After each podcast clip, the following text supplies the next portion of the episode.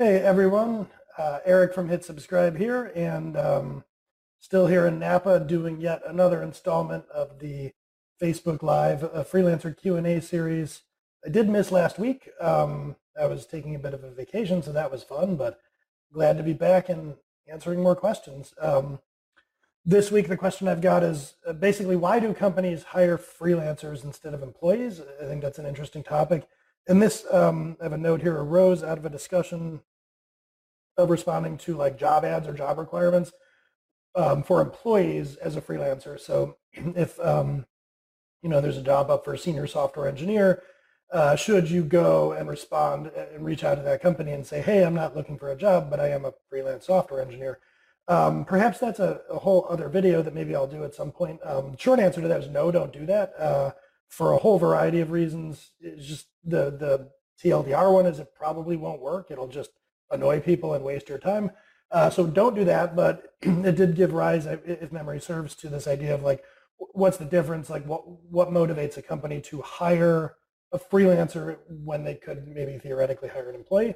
So um, I'm going to go through a list of reasons um, that a company might enlist a contractor or a freelancer rather than an employee, kind of starting from the most like obvious or tactical and ethically certain all the way down to like uh, situations that are pretty gray. Um, so this is just kind of like thinking off, um, I, I listed a few out in, in, preparation to do that, but like as I think through this, uh, maybe the easiest one to understand is let's say that you have a very fixed uh, scope of work, meaning um, you are a business owner and you have something very like discrete and obvious that needs to be done. Uh, as an example, I'll just throw something out there we're doing with Hit Subscribe right now. We built, uh, we, I, um, probably in retrospect foolishly, built this internal software that helps um, our staff in a variety of ways, like get content on our content calendar and such. So I actually wrote this custom like C Sharp app internally. I had some grand plans to eventually productize it, but anyway. Um, so we've got this thing, and I don't have time to maintain it. We are going to port over to a tool called Airtable, which is a low-code spreadsheety tool anyway, I guess the details aren't super important, but we have this very like tactical need to go from having our um, data in one system to like uh, another system. That's such a fixed scope of work that we're just going to hire someone to do that on a freelance basis. There would be no way really to um, to turn that into an employed position. It's you know a couple weeks worth of work, I'm guessing, and then it's done. So uh, that's a very common one as a freelancer. Um, you may get hired to do something that's very um, clear in the scope. Like uh, a more common example might be if you're in the business of like web development, somebody hires you to build a website. That isn't going to be like a permanent staff role. That's a thing that you do and then it's over. It's project based. So it can be easy to differentiate your own work from that of an employee if you have kind of a fixed scope or very clear deliverable that you tend to deliver. Um, and that can be a great way to get hired as a freelancer you know, so you're not competing with the idea of hiring an employee. Another similar one in that vein is uh, has to do with expertise. You may hire uh, someone in a freelance capacity because they have expertise that you don't, and significantly that you don't need to have on staff. So probably the easiest example of this um, was just having a call last week with a firm to do some bookkeeping, but also um, to do tax and tax planning. And um, for me, or for Hit Subscribe, and, and me as the owner of it these days, um, tax prep is something that, like anybody else, occurs once a year. Tax planning, we might have to do tax strategy for the business a few times a year. But at best, you're talking two, three times per year that we have to think about taxes. So there would be no reason, I guess, from a scope perspective, to bring somebody on full time to do that. But also, I don't really want to spend the time needed to get good enough at filing corporate tax returns to do that, even if I had the time, or even you know setting aside the scope consideration. I would still hire a freelancer, in this case a vendor, to do it um, because I'm not good at it and they are. So as a freelancer, another situation that you might find yourself in, say you're doing graphic design or software, is you could market to companies that don't have that expertise in-house and they don't want it in-house. Uh, there's all kinds of like service-based companies, for instance, that might do that. You might go around to like dental practices and say, hey, I can build you a website because why on earth would a dental practice retain salaried staff to do that? It, it doesn't make any sense.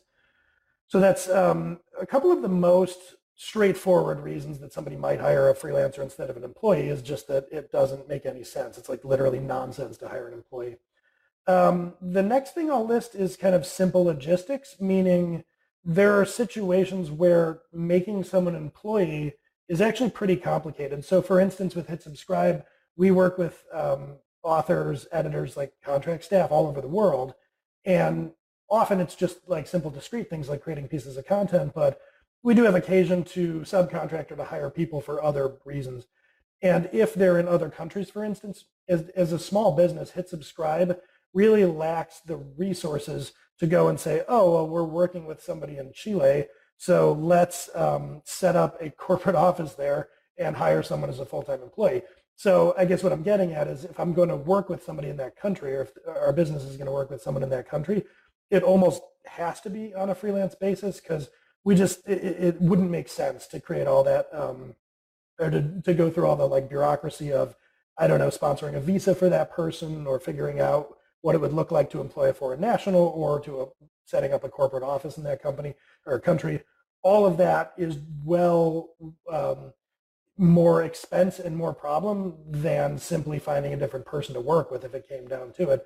Um, so we like the people we're working with in other countries. The only way it makes sense to work with them is on a freelance basis.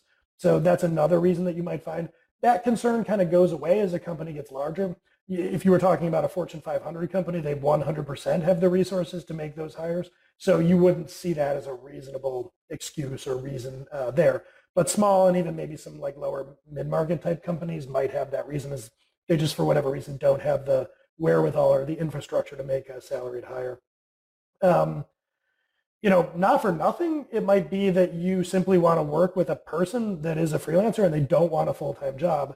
So I can think early on, especially when I went on my own and I was doing some consulting, subcontracting, that kind of thing, I got multiple, you know, just in situ kind of serious job offers either from clients or for people that I was subcontracting with where they weren't kidding. They were like, hey, do you want you know a job here running this team or do you want a job here doing this kind of work? Like we, we would hire you to do that. That's because of the longstanding relationship um, that I had with them in like previous works. It wasn't that I'm so like great and famous that somebody out of the blue was like, hey, you want a job? We had worked together for a while and it was kind of like, man, I wish you would like come to work here permanently. That would make my life easier uh, I wasn't interested in that. So the reason I'm mentioning that is companies might work with a freelancer if you have an established relationship either with the person or the company uh, simply because you as the freelancer don't want full-time work. That's very common. I hear stories all the time about freelancers getting job offers, but also, um, you know, periodically somebody who says, hey, this came out of nowhere, but after, you know, 10 years of being a consultant, I just took a full-time job. Like that's a thing that happens. So the company may work with you, the freelancer, just because they like you, and those are your terms of engagement. Um, another one that uh, I guess is still kind of in the good faith camp, although it starts to get into a little bit more of a gray area depending on the particulars, is what I'll call workload variability. So as um, let's consider like a simple, almost cartoonish example. Let's say that you moved up to like northern Alaska where there's always snow and you started a driveway plowing or shoveling business where, um, you know, all the people in your town, uh, you took care of removing the snow from their driveway. Now, snow is a very uh, unpredictable sort of concern. You might have a week with a blizzard. You might have, a, you know, I don't know, in the summer up there, a couple weeks of unseasonable 40 degree warmth and all the snow melts and there is no snow. Um, so week over week, month over month, it's really hard to know how much snow you're going to have and thus how much snow plowing labor you're going to need. So if you imagine a couple of scenarios, one, let's say that you um, you hire a bunch of salaried employees to do the snow plowing, and two, you're working with a bunch of freelancers. In scenario one, if you pick a number of employees to have when you have um, like really good weeks with lots of snow, you might actually have to turn away business because your employees are just too busy. They're working 15 hour days and you still can't keep up with all the demand. So you're actually leaving money on the table because you are too short-handed to keep up with the demand. Then in those weeks or months of unseasonable warmth, you're paying a bunch of people to sit around and do nothing and you're collecting no money, which is a different sort of problem. Both of those are bottom line type problems. One is that you're not getting as much top line revenue as you could. The other is you're incurring a bunch of expense uh, for no good reason.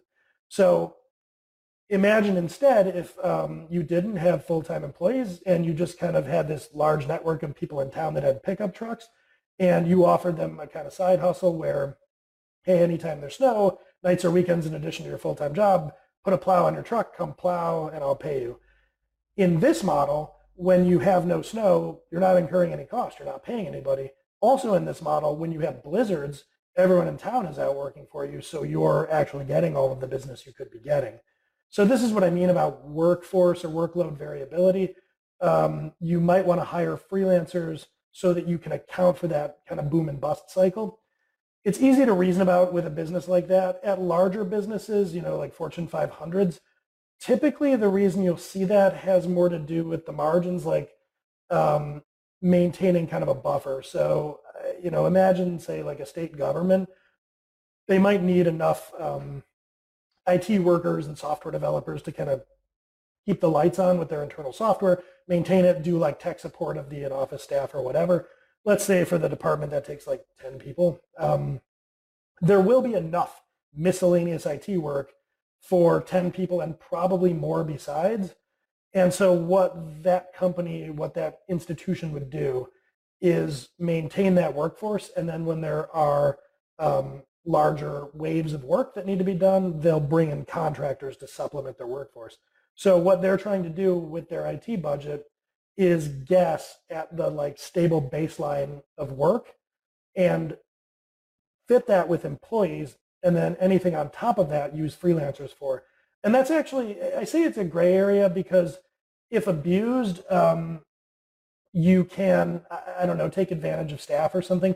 But usually it's, it's pretty good faith because if you were to hire too many salaried employees, imagine that you really could only justify 10 of them, but you had hired 20. What you would wind up doing after a while is doing layoffs or furloughs or reductions in force. So um, you would rather, you, it would be better for everybody if you only maintained a stable base of employees that you could justify and then flexed up with freelancers because um, a freelancer compared to a salaried employee, freelancers command more money, but the reason they command more money is that you kind of have permission to start and stop their work on a dime. It's less of a commitment. So an employment relationship is a, lot more akin to a marriage in the corporate world where um, uh, freelancing is kind of like casually dating, I guess. Uh, you would want to only commit to the employees that you felt pretty good that you could maintain that level of employment. And as long as those people were doing good work, they would have work, you know, indefinitely. Uh, with freelancers, they don't have that expectation. They charge more, and part of that premium is that you can just say, "Hey, next week I don't have any work for you. I'll give you a call in a month." So you balance those two concerns. You can do this in good faith ways where you're just trying to make sure that you're taking care of the people that are salaried employees um, as best you can. And there are you know ways people like take advantage of this. They try to um, maintain as, as low an employment base, if any, as possible, um, for a variety of reasons that maybe I'll, I'll get into here in a moment. But I think it's worth kind of calling out that this mostly good, mostly ethical balance is what you most commonly see in larger organizations where they're carrying both a workforce of employees and a workforce of people who are fairly long with the company that might be 1099 contractors, but they might seem like employees because they're around forever. Um, where this starts to get into more of a gray area or even like a, you know, bad area is that there is unquestionably a profit motive, all things being equal, to carry contractors rather than employees, especially if you're able to negotiate the contractors down to an hourly rate that's close to what you would pay an employee. So for instance, and this is in the US um, specifically, I don't know exactly how this goes in other countries, but in the US, if I were to hire um, an employee, I'm paying what's called uh, payroll taxes for that employee um, state and federal tax plus the FICA taxes, so things like Social Security, um, Medicare, uh, and then you're paying state unemployment tax. All of these taxes come out of that employment relationship. Well, if what I did, and I think companies did this back in the 70s and 80s before they uh, made regulations about it, if I got a brainstorm and said, oh, well, what if I just fired all my employees and rehired them as contractors? Hey, cool. Now I don't have to pay payroll taxes or social security or any of that. I don't have to worry about federal unemployment or state unemployment. Great. Um, so I wind up paying less in taxes as the employer if I do things this way. Uh, there's also other like, you know, labor-based concerns. Um, employees tend to have more protection in a variety of ways. Uh, it's harder to break up with an employee. Uh, there can be, um, you know, equal opportunity employment claims and, and things of this nature that don't really happen so much with contractors. So there's a lot of reasons um, that you might naturally be intrinsically motivated to hire contractors rather than employees uh, if you weren't particularly worried about these things. And because that motive exists, especially at the grand scale of like Fortune 500 companies, there are people who are going to have that idea and try as much as they can to get around um, hiring plays that prevent that. So if you're doing something like that in bad faith and your state or the feds get wind of it, they will audit, they'll come after you, and often you'll get a lot of back fines and, and such. So you, as an employer, want to be really careful about doing that. Um, but without kind of getting into like the, the murky like legal and, and ethical implications there, it is a reason that um, employers might do that is there's a lot of kind of intrinsic reason to want to have a contractor workforce. And it, large companies have ways of kind of exploiting loopholes and, and figuring things out. So like a common thing that Fortune 500 companies will do is say, look, uh, I want to be completely up on the up and up. So I'm going to bring in this company that's kind of a buffer between me and the individuals. So a Fortune 500 company, you know, like a bank or a manufacturer or whatever, Walmart, let's say, they might hire a company called Robert Half or a similar, uh, what's known as a staffing company, and say, look, I want a bunch of rental employees and I'm willing to pay a bit of a premium to have these workers that I don't have to pay these taxes on and that I can just let go whenever I want. And what the companies like Robert Half will do is they'll go out and they'll create that employment arrangement with the people that they bring in and then staff at those Fortune 500 company sites. So the Fortune 500 company is dealing with Robert Half, and they're getting a lot of the benefits of not carrying that employment workforce. And in exchange for a premium that sits somewhere between the difference of contractor and employee, Robert Half is saying, we'll deal with all the Department of Labor and legal stuff so that you don't have to, and then we'll charge you a premium for doing that. So companies have a number of ways of navigating this spectrum between contractors, uh, freelancers, and employees. And that kind of, um, I, I guess, runs the gamut of at least reasons that I can think of. So when it comes to, I guess, marketing yourself or pitching yourself as a freelancer to these companies, those things can help um, in terms of like how you're going to sell yourself. I, I, don't know how much I would emphasize trying to take advantage of some of the latter ones and be staff augmentations for like large companies um, because you're going to wind up going through like a vendor broker anyway. So you're not really marketing yourself all that much. It just kind of looks like a slightly different flavor of employment.